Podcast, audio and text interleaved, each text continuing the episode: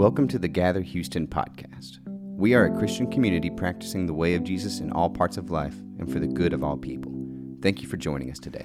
Uh, so, this is our, our fourth week uh, walking through the parables of Jesus. And our hope that what we've been saying is that as we read these stories from Jesus, these are really his, his most famous stories, uh, that for us it could be a new way to see the world. That we have kind of new eyes to see everything.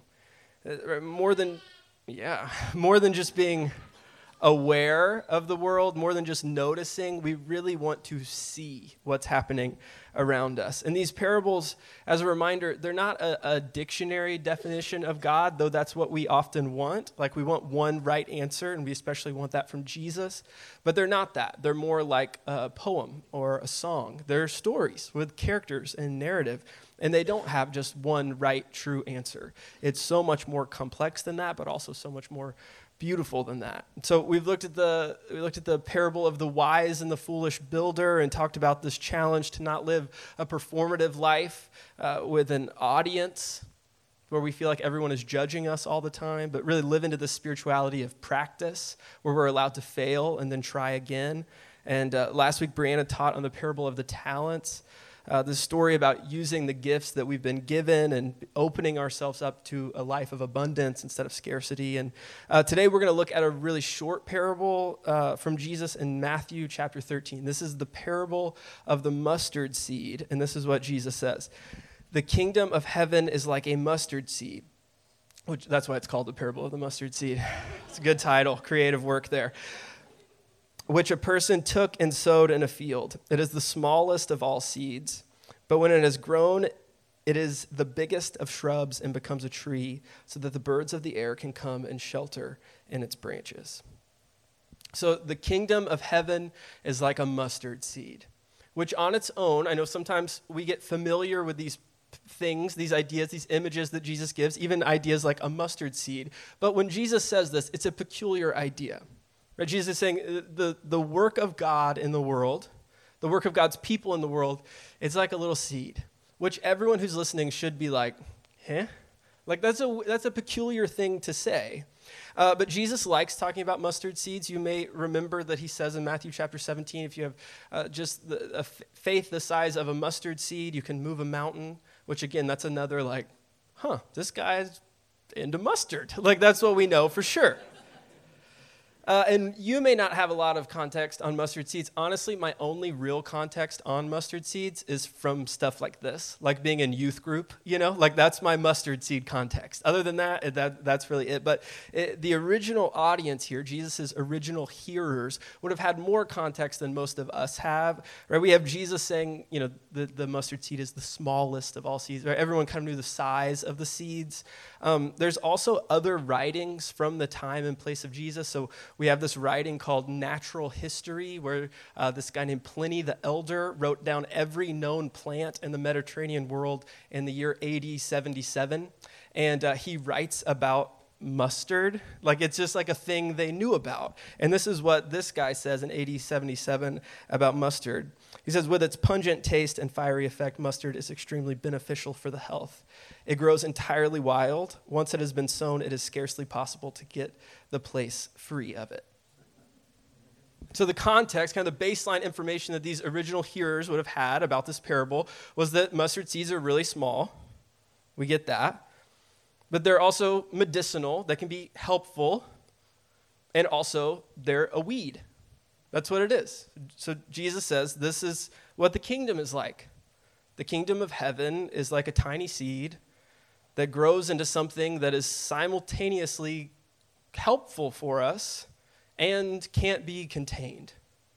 And there's a lot here uh, from this like just simple image that Jesus gives that might be good and beautiful and helpful. Like the kingdom of God is something that is expanding and growing and looks different in different times and different seasons. That's good news.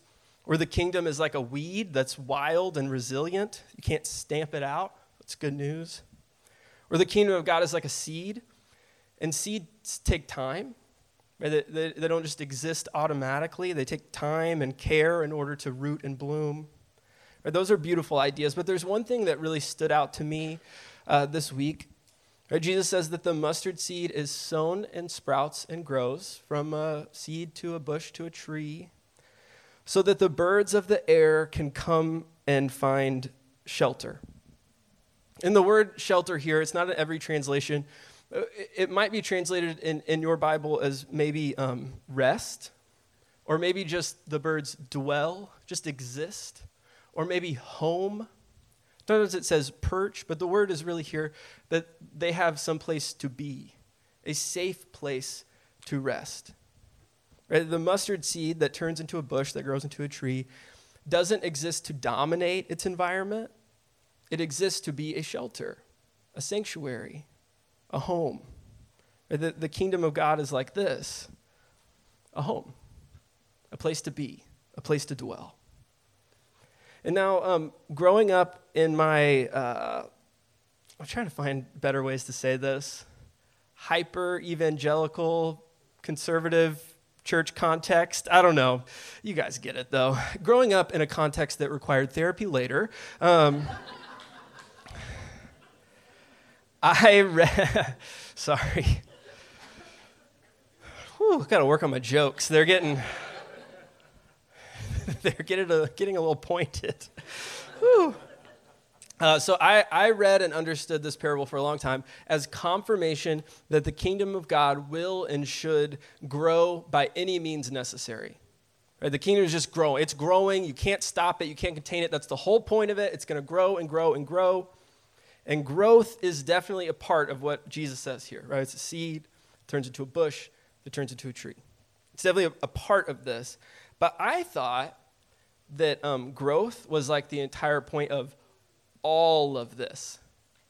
And I was kind of trained that church was like the ultimate like MLM. You know, it's like you got to get six people on your team and then you got to remind them they got to get six people fast, you know?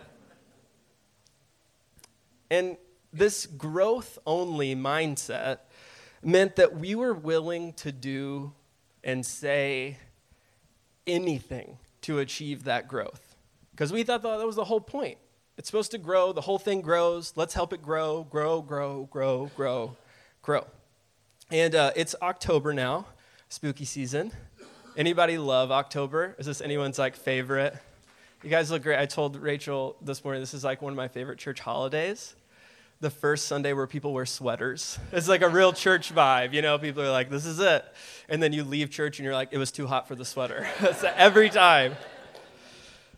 Uh, but uh, I grew up, okay, I didn't, did anybody grow up in a church that was anti Halloween? Just very openly anti Halloween? So the churches I grew up in weren't um, uh, just like, they weren't telling people don't go trick or treating, but we didn't have Halloween events at the church. Like we had fall festivals, trunk or treats. Anybody trunk or treat? It's a weird idea, kind of, you know? You could just have a fold out table, but you're like, let's open the trunks. Some of you guys were like, I could tell you were sick this week. You really, the notes are not as strong. So no one said in my church is like Halloween. You shouldn't do Halloween, but it was still like a little too witchcrafty. You know, like we didn't do Halloween stuff. Um, but we did participate in something called hell houses. You guys know about these?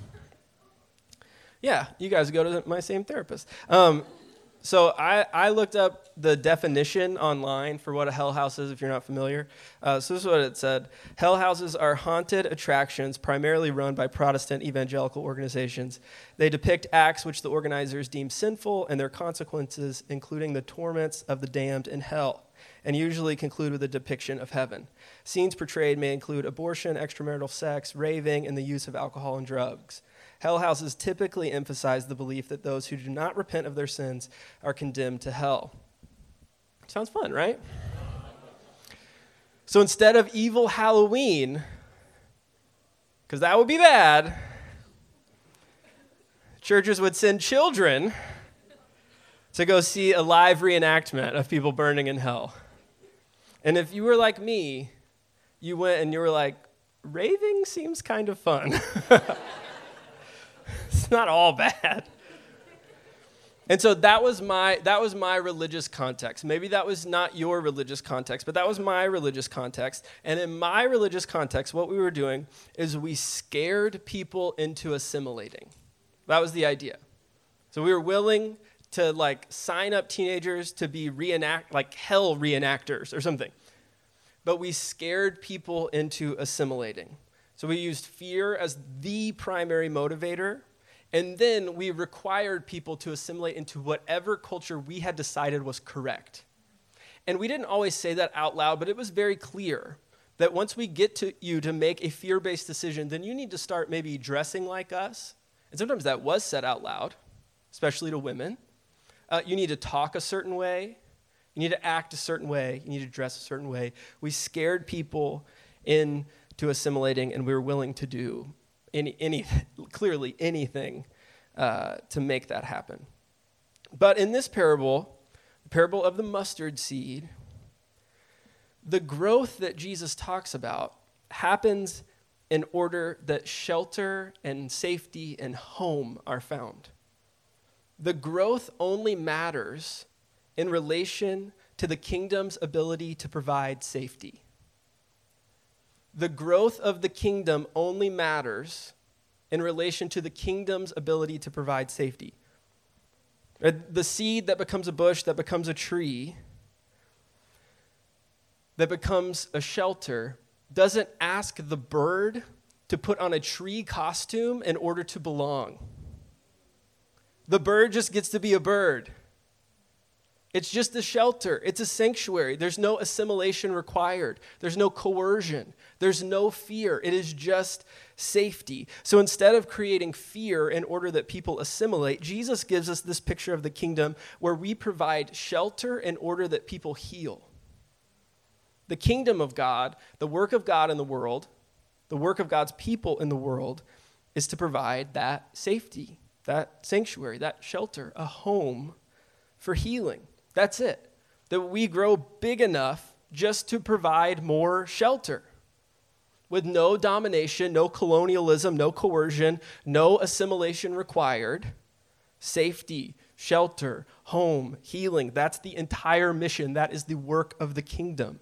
The kingdom of God is like a tiny little seed that eventually grows large enough to provide a home, a safe place, like a mustard seed, helpful and wild resilient and expanding, ultimately, the kingdom of heaven that we get is one of a home, a sanctuary, a safe space.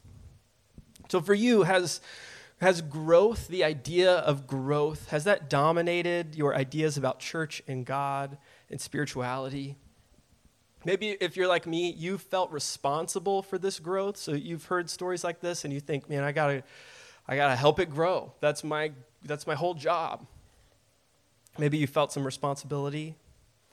And I wonder if you know that you have the freedom to just rest, to dwell, to shelter. I wonder if you know that you have the freedom to not have to assimilate and to not have to do any recruiting. Right? You can just shelter and heal. And to be clear, that's all I want from you here. You know, every year at different points, we have some folks who leave the church, who decide that they're not going to participate at Gather anymore. And there are parts of me, because I'm human, that that's hard. And at different seasons, that's been harder.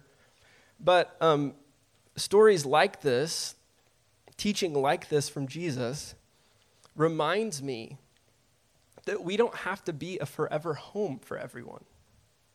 That we get to just be the place where people show up, maybe just for a little while maybe just for a few months, and heal and shelter and rest and dwell. And maybe that's not forever, and that's okay. And so, for you, if you're like, I don't know how long I'm going to be around here, I might need to sit on the back row forever. That's okay. If you're thinking, I don't, I don't know, I don't know if I'm ready to show up to a group of people I've never met before at someone's house that I don't know and open my life up. I get it. It's okay just rest on one of these branches for a little while.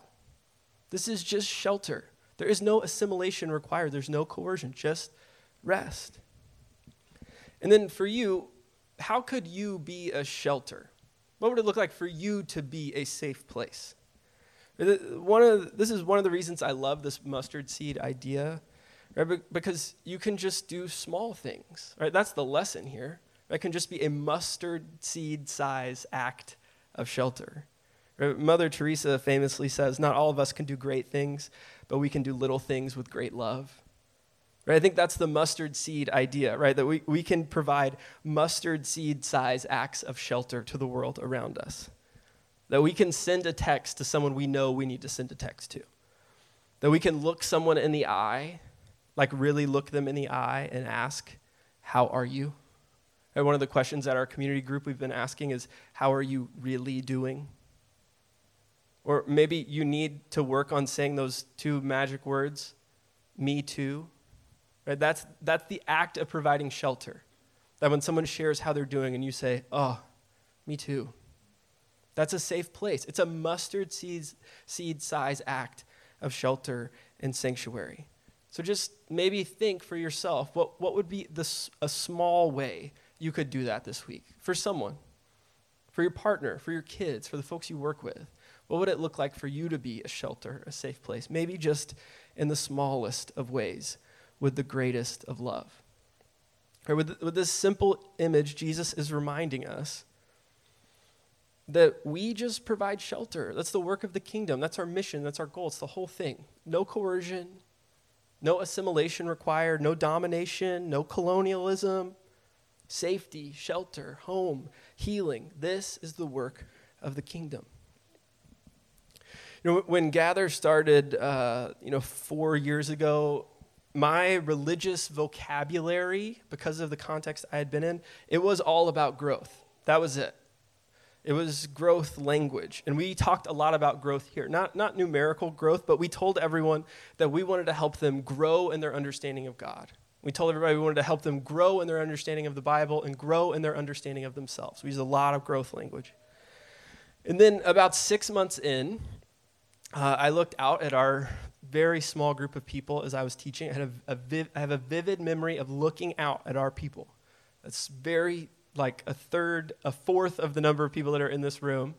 And I was giving another message about growth, about growing our understanding of God and growing our understanding of the Bible. And I thought to myself while I was preaching, these folks are tired, which is not a good thing to think while you're preaching, by the way.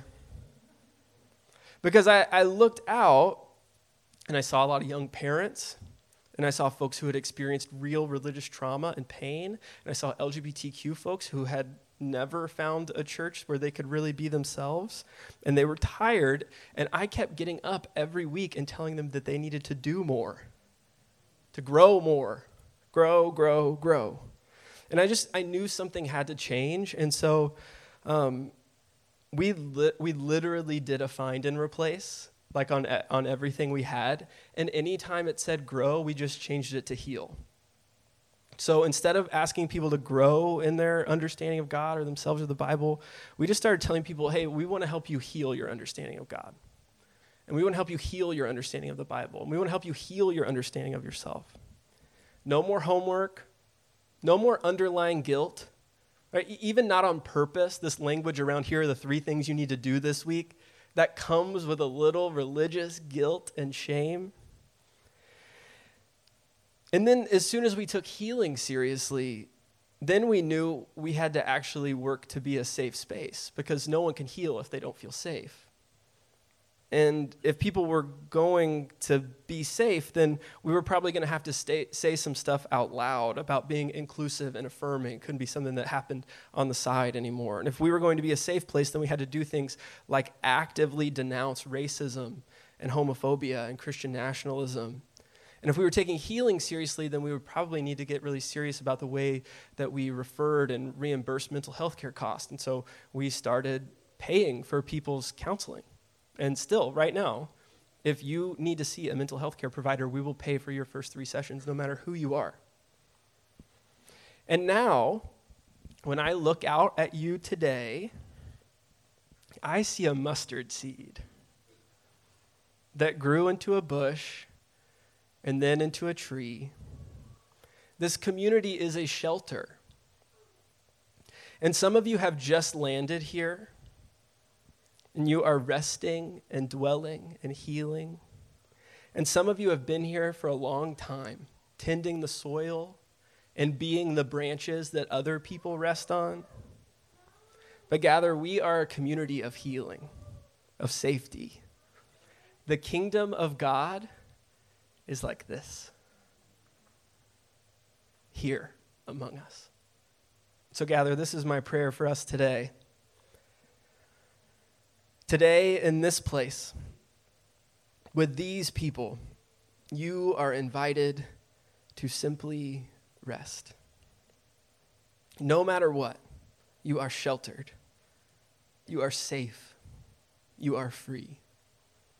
Amen. Thanks for listening. If you are interested in Gather, check out our website at gatherhouston.org or visit us on Sunday at 10 a.m.